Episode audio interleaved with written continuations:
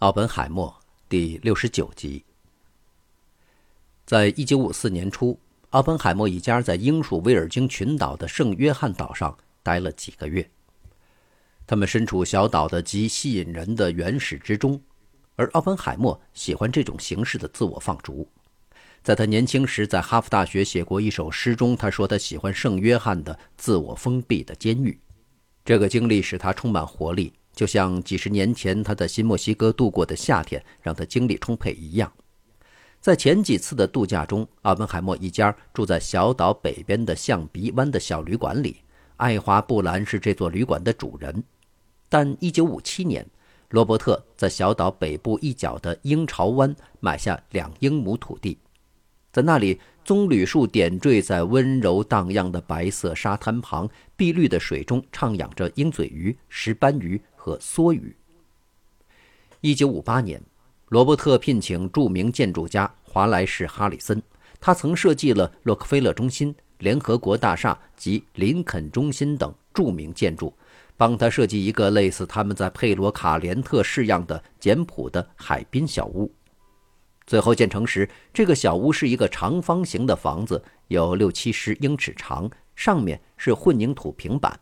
一个四英尺高的墙将睡房与其他地方隔开，地面覆盖着漂亮的赤陶土瓷砖。后面是设备齐全的厨房和小卧室，装有百叶窗的窗子能让阳光从三面照到屋子里。小屋面对港湾，正面完全暴露在小港湾和小岛热带季风之中。这样的小屋只有三面墙，它的屋顶可以卷下来当做一侧的围墙使用。他们叫它复活节石头，这是一个他们在和平山顶的大礁石后面找到的石头。在距离海岸一百码的地方住着他们唯一的邻居罗伯特·吉布尼和南希·吉布尼。在奥本海默的请求下，他们不情愿地把自己在海滨的财产卖给了他。吉布尼一家从1946年就开始在这里居住，那时他们在鹰巢湾买了大约70英亩的土地。罗伯特·吉布尼是前任《新共和》杂志的主编，很有文学理想。但是在这个岛上住的时间越长，他写的东西就越少。吉布尼的妻子南希来自波士顿的一个富裕家庭。这个漂亮高雅的女子曾在时尚杂志做编辑，有三个孩子和很少的定期收入。吉布尼一家只是土地富裕，而没有多少现金。南希·吉布尼第一次见到阿本海默一家是在1956年在象鼻湾的客房午餐会上。他后来写道：“他们穿着常见的旅行服装，棉衬衫、短裤、凉鞋，但他们看起来不像人类。对地球生物来说，他们太瘦、太脆弱，脸色苍白。基地在两个人当中更有人气一点但是他看上去除了有黑眼圈以外，没有什么特点。他发出的声音低沉而沙哑。”经介绍以后，基地对 Nancy 说：“留头发不热吗？”这个说法被 Nancy 认为是极其粗鲁的。然而，Nancy 起初是比较喜欢罗伯特的。他看上去像 Pinocchio 一样一脸茫然，走起路来像牵线木偶一样左右摆动，但他的表情一点儿也不呆滞。他那只有名的烟斗飘出云雾，而他则流露出温暖、同情和有礼貌的神情。当罗伯特礼貌地问 Nancy 她的丈夫是做什么工作时，Nancy 说她曾经在卡尼尔湾的旅馆为劳伦斯·洛克菲勒做事。奥本海默吸着他的烟斗问道：“他曾经为洛克菲勒做过事？”一会儿，他低声俏皮地说道：“我也是，拿钱专干坏事。”Nancy 很惊讶，他从来没有见过如此奇怪的人。第二年，奥本海默说服了吉布尼一家卖给他能够盖一所房子的土地。一九五九年春，当房子还在兴建时，基地写信给 Nancy 说，他们想七月份到圣约翰，但没地方住。经过仔细权衡，吉布尼决定在他们到达海滨别墅时提供一个房间。几周后，奥本海默夫妇出现了，随他们来的还有十四岁的托尼和他的一名同学。基地说，两个小姑娘可以睡在他们带来的帐篷里。随后，基地声明说。他们不会在这儿住上一个夏天，只是住一个月。Nancy 大吃一惊，他以为他们只会住几天的。这样就像 Nancy 后来说的，极好笑，挺难堪的七个星期里充满了分歧、误解和关系的恶化。说起来，奥本海默一家并不是那么容易招待的。基地总是半夜起来，经常因为他自称的胰腺疼痛而呻吟。喝酒使他的病情变得严重。基蒂和罗伯特都喜欢在床上抽烟喝酒。每天夜里，吉布尼一家都能听到基地在厨房为他的酒翻找更多的冰块。Nancy 经常被罗伯特的噩梦惊醒。由于失眠，阿本海默一家经常睡到中午才起床。七月的一个晚上，Nancy 三次被基地在厨房翻找东西的声音惊醒。他拿着一只手电筒在厨房里找冰块。最后，Nancy 忍无可忍地爆发了：“基地，没有人晚上喝酒还用冰块的，回你的房间去。”基地看了他一会儿，使出所有力气将手电筒砸向 Nancy。这一击只是擦伤了 Nancy 的脸颊。吉布尼后来写道：“我使劲推着他的肩膀，将他推回他们的房间，关上门，并堵上所有的门。”第二天早上，吉布尼到波士顿看望他的母亲。临走前，他告诉孩子们：“等到这些蠢货滚蛋后，他再回来。”奥本海默一家最后在八月中旬离开。第二年，他们回到已经建好的海滨小屋。他们和吉布尼一家的关系并没有和好。再也没有和奥本海默一家说过话的 Nancy，经常将私人财产的牌子放在他的那边海滩，以激怒基地。吉布尼的孩子记得，基地经常在海滩上走来走去，将牌子撕掉。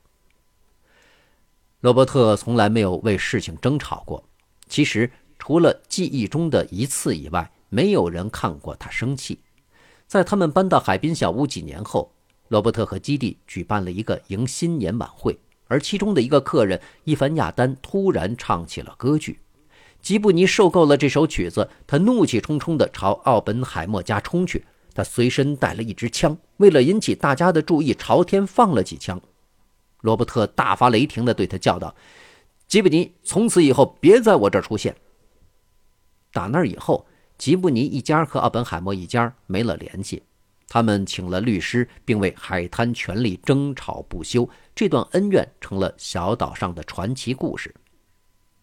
吉布尼一家对奥本海默一家的看法，并不被岛上伊凡亚丹和多丽丝亚丹夫妇所认同。他们1955年开始在岛上居住，他们很崇拜奥本海默。多丽丝后来回忆说：“你在他身上找不到缺点。”伊凡亚丹一九零零年出生在俄国。二十到三十年代，他是左翼主要的男高音歌唱家。一九四九年，伊凡亚丹设法从联邦德国移民到美国，并在一九五一年和多丽丝结婚。当这对夫妇在一九五五年游览小岛时，伊凡大叫道：“我要待在这儿！”在结识奥本海默一家时，亚丹一家很高兴地发现他们这些新来者会德语。伊凡的英语水平很低，他和 Doris 经常说俄语。伊凡很活跃，也很爱说话，所以如果他喜欢唱歌，那并不奇怪。他也比较容易动怒，如果他发现自己和某人意见不合，就会起身离开。伊凡是个无人能比的反苏分子，但他知道所有关于奥本海默的经历时，他并没有发现奥本海默在道德上有什么不对的。伊凡不喜欢政治。但是他愿意和罗伯特讨论，他们是一对奇怪的组合。但很显然，他和罗伯特分享着彼此的友谊。Doris 亚丹写道：“当然，基地就是另外一回事儿了。他很令人焦虑，但他们总是相互保护对方，尽管有时是他不对。他可能是个喜欢找麻烦的女人，她本质上有点邪恶，他知道这个。但是 Doris 喜欢他。有一天，基地对 Doris 说。”你知道吗？我跟你有些相似，我们都嫁给了一个非常出色的人，这注定我们要承担和别人不同的责任。岛上的每个人都爱喝酒，但基地喝的尤其多，并且在随后的几天里总是不停的呻吟。奥本海默家的邻居萨布拉·埃里克森说：“我记得基地很多次都喝得烂醉如泥，他是奥本海默人生的巨大麻烦。”多瑞斯·亚丹说：“我想他自己知道。”因为基地，奥本海默经历了很多他不应该经历的事情。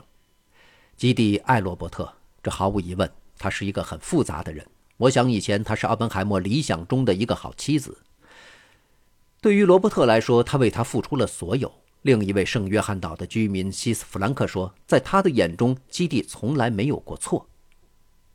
因加希腊维尔塔是一个从1958年就开始游览小岛的漂亮的法国女人。她说：“罗伯特是个很谦虚的人，我很敬佩他。我想他是某种意义上的圣贤。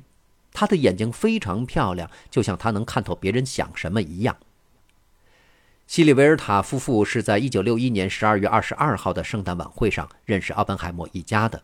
在走进鹰巢湾的房子时，25岁的殷家非常吃惊，自己能在这么偏僻的地方遇到一位名人。他随后指出，奥本海默的生活很美满。当罗伯特问他：“你要来点白酒吗？”他拿出了一瓶很贵的香槟。奥本海默一家总是带着酒。几天后，罗伯特和基地举办了一个新年宴会，他们雇佣了一个叫酸橙汁理查德的当地居民。让他将客人从克鲁兹湾风沙飞舞的大路上接到他的春意浓浓的小屋。那晚，奥本海默一家提供了龙虾沙拉和香槟。理查德和他的乐队演奏了卡里普索小调。罗伯特和殷加在音乐中一起起舞。随后，每个人都去游泳了。殷加说：“这真的像一个世外桃源，就像一场梦。”后来，他们在沙滩上散步。罗伯特给他指了天上不同的星座。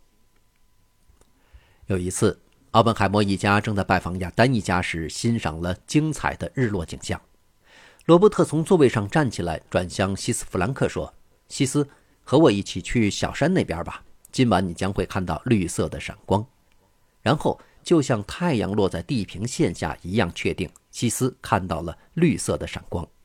罗伯特在西斯看完以后，沉着地解释这个物理原理。从圣约翰看。地球上空的大气层起到了一个棱镜的作用，造成了这个仅仅一秒钟的绿色闪光。西斯被这阵闪光弄得心跳不已，为罗伯特的耐心解释所着迷。每年的九月份，奥本海默一家都会向他们岛上的朋友寄出三沓邀请函，邀请他们来参加新年晚会。各种各样的人都会来：黑人、白人、受过教育的、没受过教育的。罗伯特对他们没有任何区别。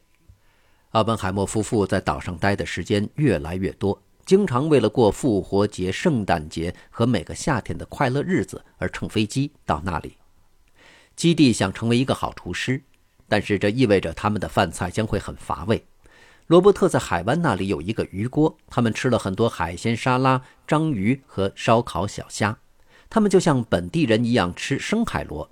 那是一种从海滩上捡来的西印度蜗牛。在一次圣诞晚餐上，他们给客人喝香槟以及吃一种日本海藻。罗伯特几乎没吃什么东西。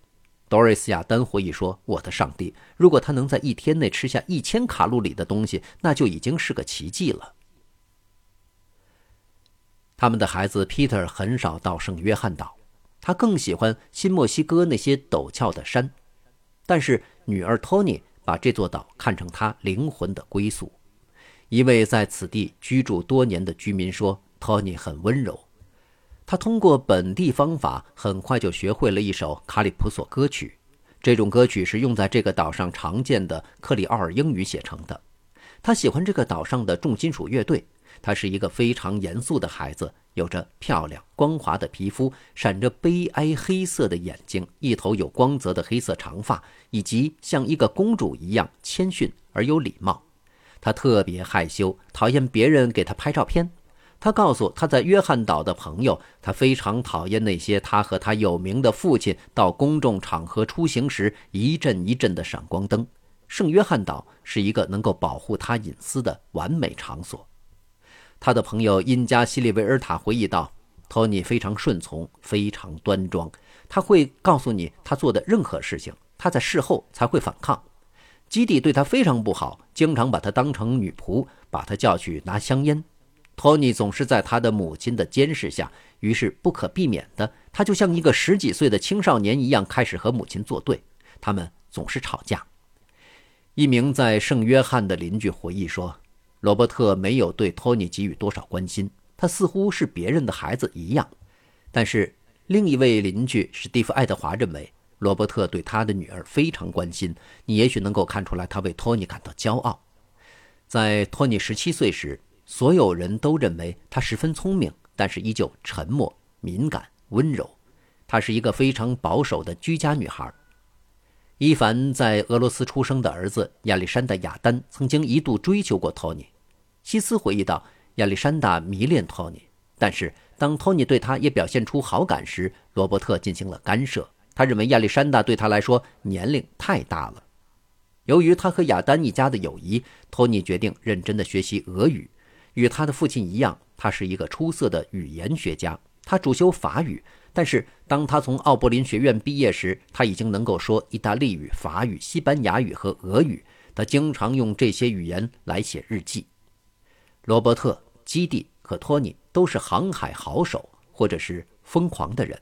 疯狂的人是岛上的居民对喜欢帆船和摩托艇的人的称号。他们有时会出去航海三四天，在航行了一早上或是在沙滩上散步回来后，罗伯特会邀请他所遇见的人去喝上一杯。他仍然是喝马提尼。Doris 回忆说：“我从来没有见过罗伯特喝醉。喝酒也许会变成吃晚饭，那时罗伯特会开始背诗，他会用低沉的声音背诵祭词。”雪莱、拜伦，甚至莎士比亚的诗，他喜欢《奥德赛》，而且能背诵很长的一段。他曾经是哲学圣人，被流亡分子、退休人士、垮掉的一代以及美国人民所敬仰。尽管他有美好的理想，但他在这个岛上生活得很安逸。在圣约翰岛上，原子弹之父找到了躲避内心邪恶势力的避难所。感谢收听这一期。欢迎继续收听下一集。